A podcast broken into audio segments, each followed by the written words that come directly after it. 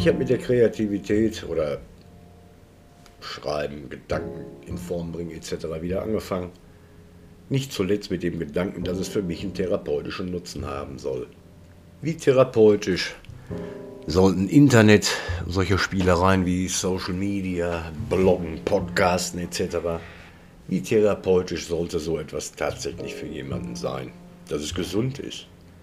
Was gibt man von sich preis? Wie weit holt man aus? Eine Frage, die ich mir oft stellen muss. Und zum besseren Verständnis hole ich dann einmal so ein klein bisschen persönlich aus. 2021 kriegte ich die Diagnose Krebs. Was dem vorausging, war bereits ein, ich nenne es mal 15-jähriger Dornröschenschlaf auf fast allen Gebieten. Und dann kriegst du so eine Diagnose. Und als Stinkstiefel hast du plötzlich, wir sind wachgerüttelt. Plötzlich, äh, ja, du, du hast Angst, also du siehst, was hast du vergeudet und ähm, also und noch bevor die Chemo anfängt zu wirken, nimmst du dir vor, also wenn die Scheiße jetzt hier wirkt, dann lässt du das Leben auch nicht weiter an dir vorbeiziehen. Geiler Plan. So, dann kommst du aus der Chemo wieder und hast dich, ja, also kommst du, als allererstes Mal kam ich aus der Chemo wieder und dann hat er mich noch mein bester Freund noch einkaufen gefahren und so eine Scherze und ein paar Wochen, ja, zwei Wochen später oder was, lag der tot an der Ecke. Also ich, ich kam aus der Chemo, mein bester Freund war tot.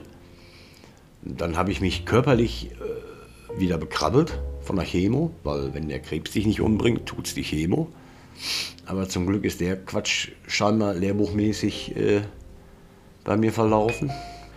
Ja, und dann hast du die Kraft jetzt, da deine, deine Dinge umzustellen oder zu verbessern oder all das umzukrempeln, zu dem du in den letzten 15 Jahren nicht imstande warst.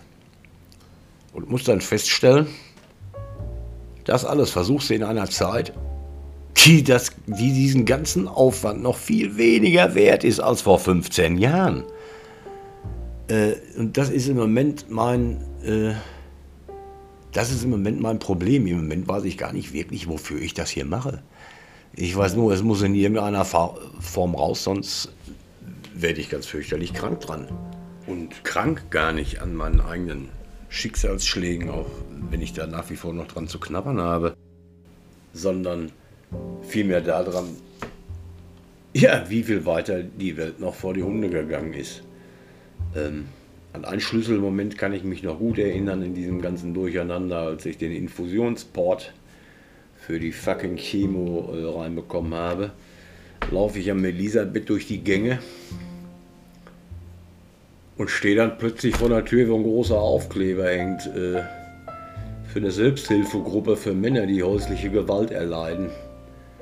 Äh, und das war so, äh, ja, das war tatsächlich einer der ersten Momente, in denen ich gemerkt habe, wie lange ich mich, äh, wie lange ich am Zeitgeschehen nicht mehr teilgenommen habe.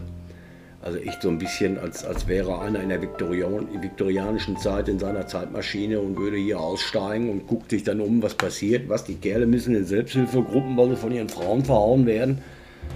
Das ist so gerade, ja, im Moment fühle ich mich echt so ein bisschen, als wäre ich aus meinem Raumschiff ausgestiegen und ähm, suche den Anführer.